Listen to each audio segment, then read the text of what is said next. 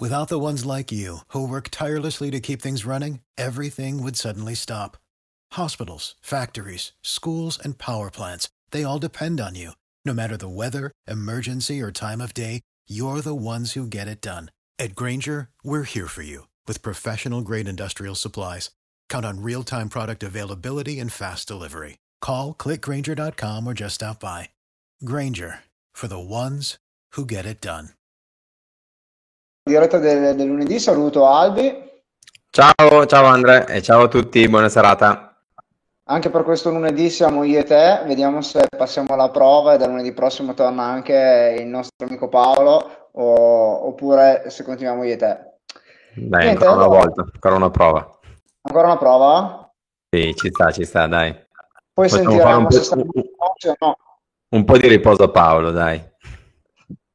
Bene, allora dopo le ultime dirette, dopo la, la pausa estiva dove ci siamo concentrati su fatti molto di, di attualità eh, che, riguardano, che riguardavano in modo principale eh, l'impatto che l'attuale situazione che stiamo vivendo aveva sulle materie prime, materie energetiche, perché poi eh, come abbiamo spiegato entrambe le, le volte siamo andati a vedere l'impatto che questo ha anche sui mercati finanziari, che poi è il, ciò che a noi interessa, interessa di più.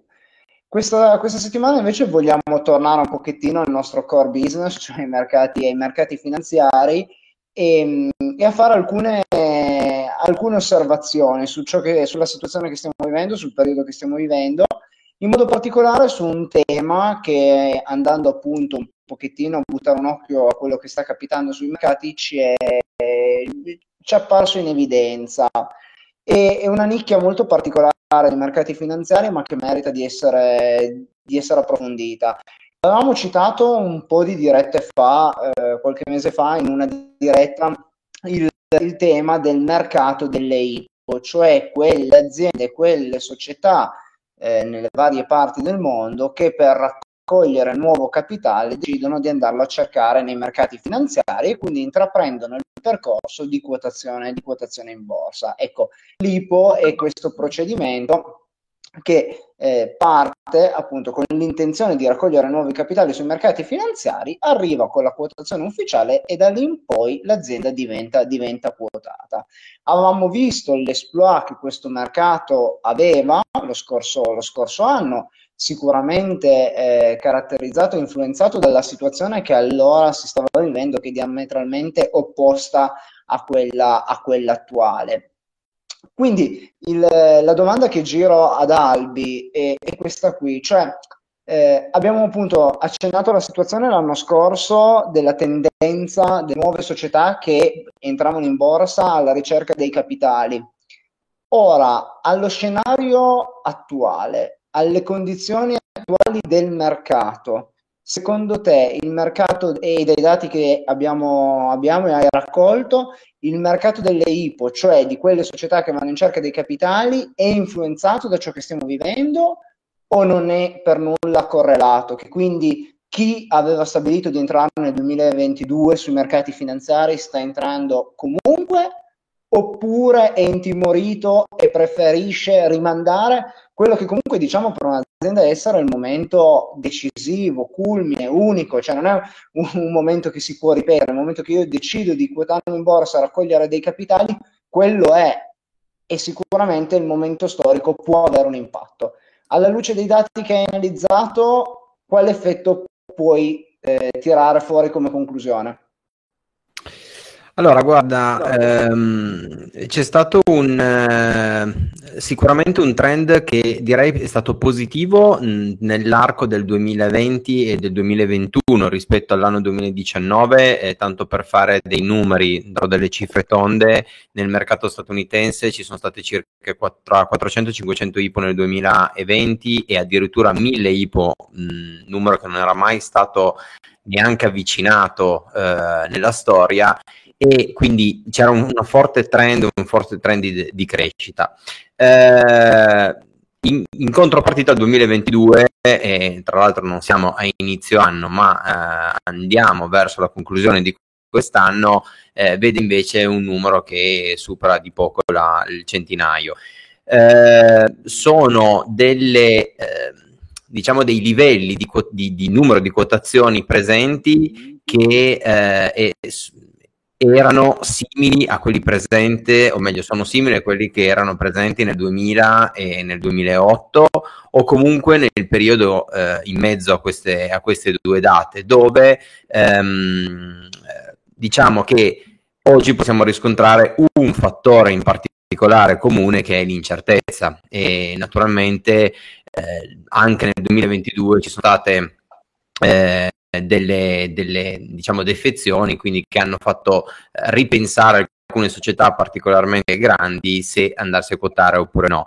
Forse proprio quello che manca sono le I P O più grandi. Ecco, nel duemilaventidue non abbiamo ehm, non ci sono de- delle, delle I P O così grandi e così degni di nota.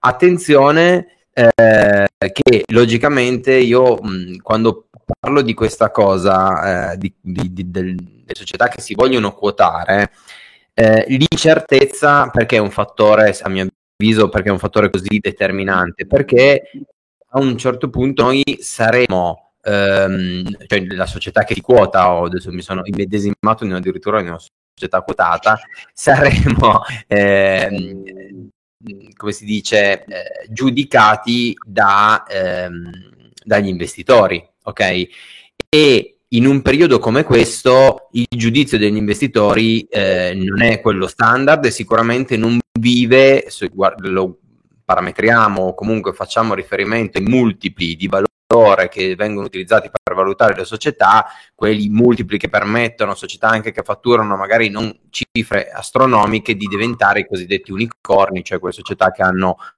un miliardo Di, di capitalizzazione. Ehm, nel fare questa spiegazione cerco di, di faccio una, un, una brevissima metafora, perché mi piace eh, nella lettura della eh, biografia di eh, Elon Musk si parlava del motivo per il quale lui non vuole quotare SpaceX, e lo va ad accostare al rischio Ehm, che il eh, diciamo la mission in quel caso e il, lo sviluppo tecnologico della sua idea di business, quindi l'obiettivo di arrivare su Marte, sia troppo avanti per essere capito dagli investitori, pertanto non vuole ancora subire la propria valutazione, pertanto non vuole eh, andare sui mercati, non vuole quotare la, la società che comunque avrebbe bisogno di, di capitali. Ecco, io credo che oggi siamo in una condizione dove c'è un rischio simile nell'andare sui mercati, però forse non è tanto un rischio tecnologico, cioè non ho le capacità di fare un qualcosa e allora faccio fatica a dimostrarlo e, e quindi non voglio andarmi a quotare, eh, benché, cioè bensì, scusate, è un, eh, più un rischio di business economico, cioè il mio business, soprattutto nelle aziende tech, dove eh, per parecchio tempo si è andato a quotare delle società che stavano in piedi solo, anche solo per il raggiungimento di un grande numero di utenti, anche senza ottenere eh, dei flussi di cassa positivi o addirittura dell'utile per tantissimo tempo, nella speranza che poi prima o poi tutto questo mole eh, di utenti venissero poi monetizzati. Ehm, oggi forse non, non basta il mercato, quindi c'è bisogno di risultati più immediati. Finisco. Ah, vai, vai, vai. No, no, vai, vai. Volevo aggiungere una riflessione a quello che stai dicendo te, collegandomi al tema dell'incertezza e alle parole poi di Musk, eccetera. Eh, l'incertezza probabilmente è anche dovuta non tanto ai più e ai meno, che più o meno che più nell'ultimo periodo vediamo sui mercati finanziari, ma a un cambiamento che rispetto agli ultimi dieci anni si sta pian pianino realizzando, ed è collegato, diciamo, all'inflazione e alle politiche monetarie. Cosa voglio dire? Negli ultimi anni, a fronte di banche centrali particolarmente accomodanti che immettevano liquidità sui mercati, si era arrivato ad avere un rendimento del mercato obbligazionario, come abbiamo già detto anche in altre dirette, praticamente pari a zero. Quindi un investitore eh, che voleva investire poteva farlo in due modi: o non farlo, cioè tenere i soldi fermi sul conto corrente, oppure si lanciava sul mercato azionario, andando magari in società già quotate, value piuttosto che, oppure in quelle growth, oppure lanciarsi in nuove, in nuove società. E qui forse una certa diciamo maggiore facilità nel raccogliere denaro per le nuove società che si andavano quotando rispetto magari a dieci, quindici, venti anni fa. Oggi siamo in una situazione dove c'è un'altra alternativa, cioè l'investitore che non se la sente di rischiare ma vuole avere un minimo rendimento economico immediato trova nel mercato obbligazionario quelle risposte che forse negli ultimi dieci anni non aveva più trovato, e quindi attualmente una parte di liquidità si sta spostando di nuovo verso la compagine obbligazionaria, cosa che era in gran parte sparita negli ultimi dieci quindici anni, appunto. Sì, esatto, eh, questo, questo è uno dei motivi. Mm, eh, prendo questo tuo assist, cioè eh, dell'aumento dei tassi di interesse, quindi anche i tassi di rendimento dei, di alcuni titoli obbligazionari, porta l'investitore su altre scelte. Giustamente l'investitore ragiona per convenienza e fa dei ragionamenti di rapporto eh, rischio-beneficio, e, e questo, questo è il suo lavoro. A questo punto eh, dov'è l'altro, l'altra eh, diciamo variabile che viene toccata da questo, eh, da questo tasso di interesse? È il capitale di debito che hanno queste aziende, e mh, solitamente le, le non voglio chiamarle le start-up, ma solitamente le quotate americane, soprattutto le tech company, possono quasi essere definite tali, ehm, hanno dei gu- grandi quantitativi di debito all'interno del proprio eh, bilancio, che in con- in, ehm, il riflesso all'interno del conto economico è il costo del, di questo capitale, quindi gli interessi che vengono pagati. Il, il primo eh, dubbio grande è quello di dire, eh, con l'aumentare dei tassi che probabilmente eh, ormai la Fed, come le altre banche centrali, anche la B C E, ha già detto che aumenteranno, a questo punto ci sarà un effetto, una riduzione dei costi. Questo sommato poi a tutto il discorso dell'inflazione, quindi la, il rischio di ottenere dei margini più bassi e, nei casi più gravi, la continuità aziendale, quindi mh, la probabilità che alcune aziende non ce la faranno oltrepassare questo, eh, questo periodo, è particolarmente serio. L'ultimissimo, eh, poi ti lascio la parola, l'ultimissimo fattore, se la vogliamo vedere dal punto di vista dell'investitore, è che poi la pretesa dell'investitore, cioè di quel capitale di rischio, eh, quanto l'investitore vuole ottenere da quell'investimento, è salita notevolmente. Vuoi perché si tende in un periodo di recessione a volere i soldi liquidi in tasca, quindi ci cerca di liquidare quello che si ha e soprattutto quello che rende meno. Ehm, vuoi perché appunto da, dall'altra parte abbiamo eh, un qualcosa di rischioso. Eh, in contropartita però noi possiamo ottenere magari dei rendimenti anche buoni su dei titoli magari obbligazionari o dei titoli di Stato che non hanno un rischio intrinseco come l'azione. Quindi è logico che per poterci da investitori andare a rivolgere al mercato azionario vogliamo ottenere assolutamente di più, vogliamo qualcosa in più. Sì, esatto, per, per semplificare quello che stavamo dicendo è che se fino a un anno fa io da un lato l'investimento tranquillo mi rendeva zero, anche se quello rischioso magari mi rendeva solo due, ero disposto a, a fare l'investimento, a correre il rischio, perché tanto dall'altra parte guadagnavo zero. Ora, se in quello tranquillo guadagno il due o il tre per cento, non vado sicuramente a fare quello rischioso a parità di rendimento. Quindi questo è terra terra il ragionamento che, che abbiamo fatto. Pretendo che in cambio del maggior rischio abbia un maggior rendimento rispetto a quello che mi dà un investimento sicuro, e aziende come quelle che stiamo parlando, che vanno in corso a quotazione, soprattutto startup e unicorni, soprattutto nel cash flow immediati, quindi nei flussi di cassa del breve periodo, sono abbastanza stretti, non hanno grossi, grossi margini, e in più all'incertezza che si sta generando sull'economia reale può ancora anche incidere. Quindi questo clima di incertezza ci porta un pochettino a constatare effettivamente i dati che siamo andati a leggere e che tu prima ci hai, ci hai spiegato. Io adesso ti faccio una domanda.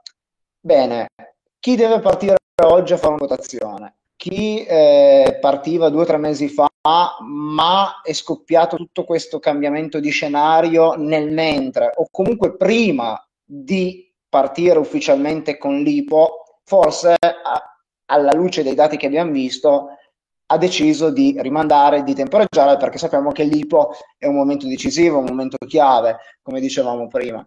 Ma chi a sua insaputa l'anno scorso, quindi nel duemilaventuno ad esempio, in uno scenario completamente diverso, quindi banche centrali che mettevano liquidità sui mercati, mercati obbligazionari che non rendevano nulla, grandissima propensione verso l'azionario, verso quindi eh, start-up, investimenti in start-up, unicorni e quant'altro. Ha intrapreso la strada dell'I P O, della quotazione, oggi a più o meno un anno di distanza. Come se la passa? Direi non troppo bene. Nella media, mettiamola così, con qualche caso eccezionale che non vuol dire che se l'è cavata bene, ma nella media ehm, diciamo non troppo bene.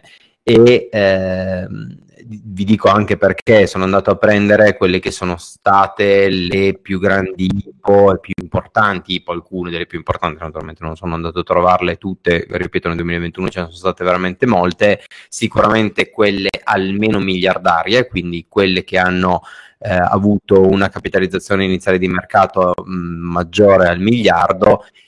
E tra l'altro sono andato a prenderle in ordine di, di, di mese, quindi ho tutti i mesi da, da gennaio a dicembre del duemilaventuno. Vi faccio alcuni nomi di società che eh, possono essere conosciute. A gennaio ventuno si è quotata FIRM, eh, andiamo a marzo del duemilaventuno, Roblox e Coursera. Roblox eh, ne abbiamo fatto anche un video eh, qualche mese fa, ehm, quindi società che si occupa del, di gaming online. Coursera invece società che si occupa della formazione, che poi è stata seguita ad ottobre da Udemy.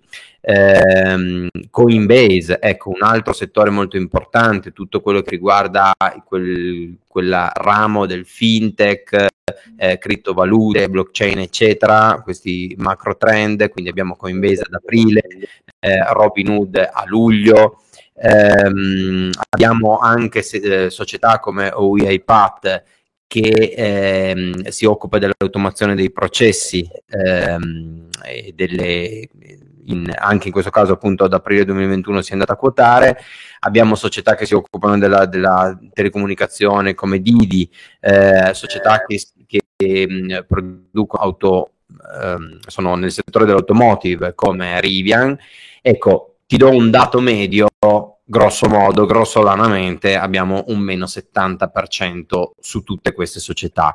Abbiamo, come dicevo prima, dei casi per, dei, dei punti diciamo peggiori, mettiamo, partiamo da lì, che sono tipo Didi meno ottantasei per cento, Coinbase, Robinhood meno settantatré e eh, scusate all'incontrario meno ottanta per cento Coinbase, meno settantatré Robinhood.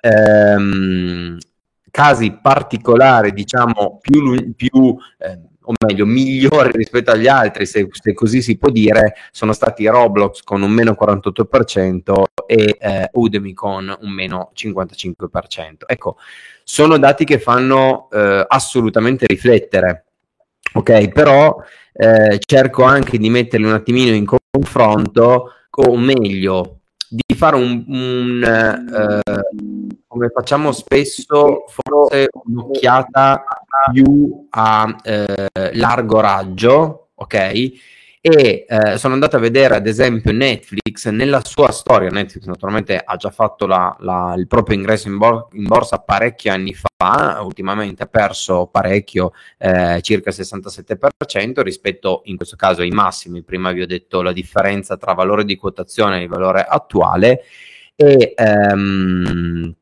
Netflix nella sua, nel, nel suo arco di storia di società quotata ha già perso eh, circa l'ottanta per cento del proprio valore rispetto al massimo per ben tre volte. Quindi non è una cosa che non è mai successa, è una cosa che succede, ed è una cosa che con le valutazioni, con i multipli che vengono utilizzati soprattutto nel settore tech, è eh, diciamo qualcosa che si vede molto spesso. Io ricordo anche Amazon bene, a meno ottanta per cento, vado a memoria, magari sbaglierò, ma al, rispetto al proprio massimo all'incirca nel eh, duemilaotto, all'incirca in quel, in quel periodo. Sì, esatto, nel senso eh, non ci stupisce più di... ah, fa impressione perché... oggettivamente eh, quando fa male più che impressione fa impressione, insomma vedere un meno settanta, un meno ottanta fa, fa impressione. Se guardiamo quelle tradizionali classiche, mh, diciamo che più o meno nell'ultimo anno comunque la diminuzione di valore si aggira intorno al trenta per cento, percentuale più, percentuale meno, settore più, settore meno, ma se tiriamo una bella riga più o meno, soprattutto in America, se diciamo che l'azionario è sceso intorno ai trenta per cento non scappiamo tanto di, di casa. Corretto. E qui siamo su valori molto più alti, ma ripeto, eh, andiamo a ribadire quello che dicevamo prima, sia in tema di redditività immediata che futuro, eccetera, che scenario diverso dall'anno scorso, quindi mh, sicuramente, probabilmente al di là di questo, eh, se uno aveva fatto le corrette valutazioni l'anno scorso quando ha intrapreso un investimento in queste società, sapendo che appunto ovviamente le società startup e eh, gli unicorni sono sempre investimenti più rischiosi rispetto ad aziende consolidate, perché eh, sono appunto innovative, l'innovazione eh, nove volte su dieci va bene, ma magari c'è il caso di no, quindi se uno ha attuato una buona diversificazione eh, non penso che a seguito di questo valore estremamente negativo debba oggi farsi prendere dal panico, perché eh, se solo la mia società avesse quel movimento allora potrei farmi delle domande, ma se vado a vedere i valori medi di quello che sta capitando in quel settore, in quel genere di società, più o meno non, eh, abbiamo visto che mh, il, il movimento, la tendenza è abbastanza omogenea. E quindi volevo ancora farti una domanda a chiusura un pochettino del, del cerchio, perché eh, ripartiamo da qui, eh, da questo meno ottanta per eh, le quotazioni, le società che hanno effettuato la quotazione lo scorso anno, e magari più o meno un meno trenta per le altre società già consolidate. Un investitore che oggi guarda al mercato finanziario, ovviamente nell'attuale situazione che stiamo, che stiamo vivendo e stiamo attraversando, secondo te ci sono più opportunità su società che intraprenderanno l'I P O o che l'hanno, intrapre, intraprenderanno l'I P O nei prossimi mesi o che le hanno intrapresa negli ultimi, negli ultimi mesi, nelle ultime settimane, oppure in aziende già consolidate? Uh, per risponderti premetto che credo che tutto quello che noi abbiamo detto, come quello che dirò adesso, sono delle medie. Fondamentalmente, cioè abbiamo detto un settanta-ottanta per cento di perdita, che è una media, come abbiamo detto, un, hai detto giustamente, un circa trenta per cento eh, di media per le società invece più grandi, su, soprattutto società più, più solide, dove è una media dove abbiamo risultati anche decisamente migliori. Faccio l'esempio di Apple che ha meno quindici per cento rispetto ai massimi, Coca-Cola che rispetto a, a, ai massimi è un meno otto per cento, quindi hanno sentito veramente molto poco la crisi. Non a caso sono società che hanno livelli di indebitamento, soprattutto per quanto riguarda Apple, Microsoft ad esempio, eh, praticamente ridotti o molto ridotti, o comunque un livello di cassa eh, molto elevato all'interno, e quindi sentono almeno, almeno dal punto di vista del, del, eh, dei, dei margini meno l'effetto eh, di quello che è il costo del, del capitale. Eh, dall'investitore che cosa dobbiamo, da, da investitore che cosa possiamo fare? Allora io direi che come al solito l'equilibrio è quello che comanda, cioè se noi abbiamo ben valutato il nostro potere di capitale, cioè quanto capitale abbiamo a disposizione, come dicevi tu, l'abbiamo diversificato soprattutto in tipologie di investimento differenti, individuando una porzione più piccolina di questo capitale, destinandolo magari a settori, trend che sono in forte crescita o si aspetta una forte crescita per il futuro, abbiamo a disposizione anni per, poter, di, per non poterli toccare eh, e quindi mh, possiamo permetterci anche di perderlo, questo è un po' il, il concetto.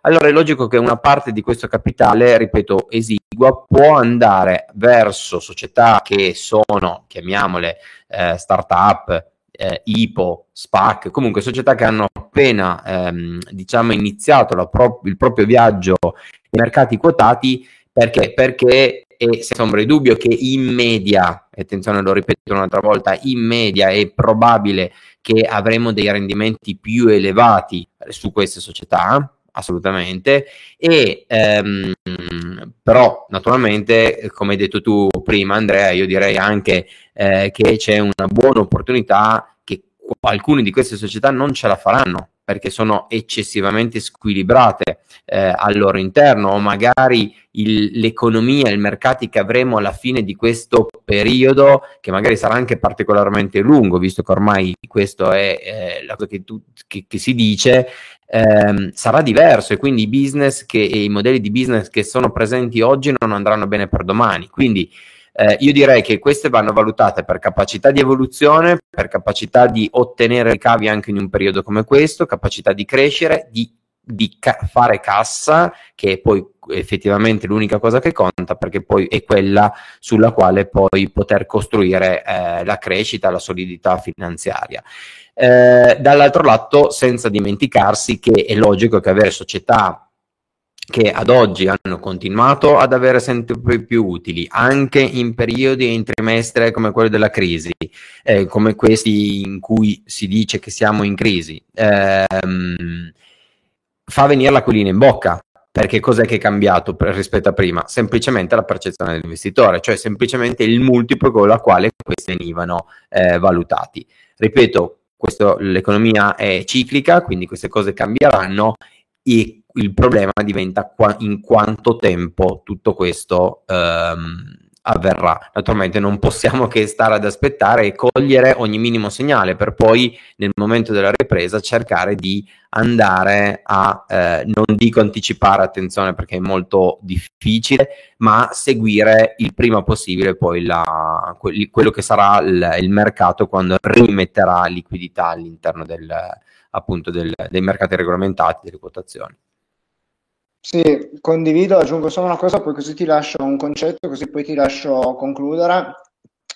Eh, sono quindi completamente d'accordo su quello che stavi dicendo e volevo sottolineare il concetto che bisogna essere consapevoli della situazione in cui si sta vivendo, quindi bisogna essere consapevoli nel duemilaventuno di in che fase del ciclo economico finanziario ci trovavamo, bisogna esserne consapevoli oggi con i pro, con i contro, con le varie caratteristiche, le varie cause, i vari effetti che, che si creano. Però certo l'analisi che stavi giustamente facendo te eh, delle varie realtà aziendali deve sempre essere quella, quella che dicevamo sei mesi fa, cioè andare a vedere il business, andare a vedere la capacità di generare cassa, la capacità di generare reddito. Questo prescinde un pochettino dal contesto economico in cui vivi, ma certo le due analisi devono andare di pari passo, devo tenere conto del contesto economico, quindi di cosa, in che situazione sono, che situazione sto vivendo, ma dall'altra affiancare un'analisi più valutativa della realtà aziendale che è più legata a quell'azienda, che i mercati vadano bene o che i mercati vadano male, se l'idea di business è giusta, è giusta. Poi può esserci il caso, e con questo concludo, del duemilaventi, dove c'è stata una crisi sanitaria che ha avuto implicazioni economiche. Allora io facevo, io ero una ditta farmaceutica, mi si sono cambiate l'aspetto, la situazione attuale, il contesto, ma ha cambiato anche forse un po' il business, perché me l'ha reso all'improvviso più attrattivo. Ma al di là di questi rari casi, negli altri il contesto economico in cui vivo e la, la valutazione della realtà, del business, della società sono due analisi diverse che sono collegate tra di loro, ma sono diverse. Una cambia col contesto economico, l'altra cambia al cambiare del business dell'azienda. Perfettamente d'accordo, direi che uh, concludo a questo punto, visto che mi hai dato quest'ultimo, mh, eh, diciamo questo, la parola ancora per l'ultima volta, è eh, direi che è proprio il momento nel quale è necessario, più che andare a parlare di rendimenti, andare a riconoscere quali sono quei business che sono in grado di cambiare velocemente, proprio perché in periodi come questi, che non sono eh, duraturi e quindi non è di, ehm, diciamo... contesti favorevoli, contesti economici favorevoli e duraturi, ma di continui mh, difficoltà da dover risolvere, i business agili, snelli, pronti a cambiare sempre saranno quelli vincenti eh, domani, e quindi è lì che bisogna parlare, bisogna parlare oggi di cose reali. E un consiglio che do è, eh, a chi ci ascolta, chi segue eh, il nostro canale o comunque chi, chi vede questo video, è di rivolgersi ai propri consulenti e parlare di business, perché è questo quello che farà la differenza eh, quando si ripartirà, che sia tra un mese, tra un anno o tra dieci anni, non cambia niente, quella è semplicemente questione di pazienza. Bene Andrea, io allora a questo punto do la chiusura io, siamo arrivati al termine, buona serata a tutti, grazie Andrea, ci sentiamo e come diciamo noi, stay bad.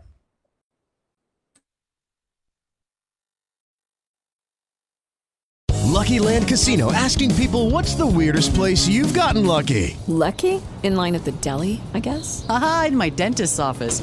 More than once, actually. Do I have to say? Yes, you do. In the car before my kids' P T A meeting. Really? Yes. Excuse me, what's the weirdest place you've gotten lucky? I never win and tell. Well, there you have it. You can get lucky anywhere, playing at Lucky Land Slots dot com. Play for free right now. Are you feeling lucky? No purchase necessary. Void where prohibited by law. eighteen plus. Terms and conditions apply. See website for details.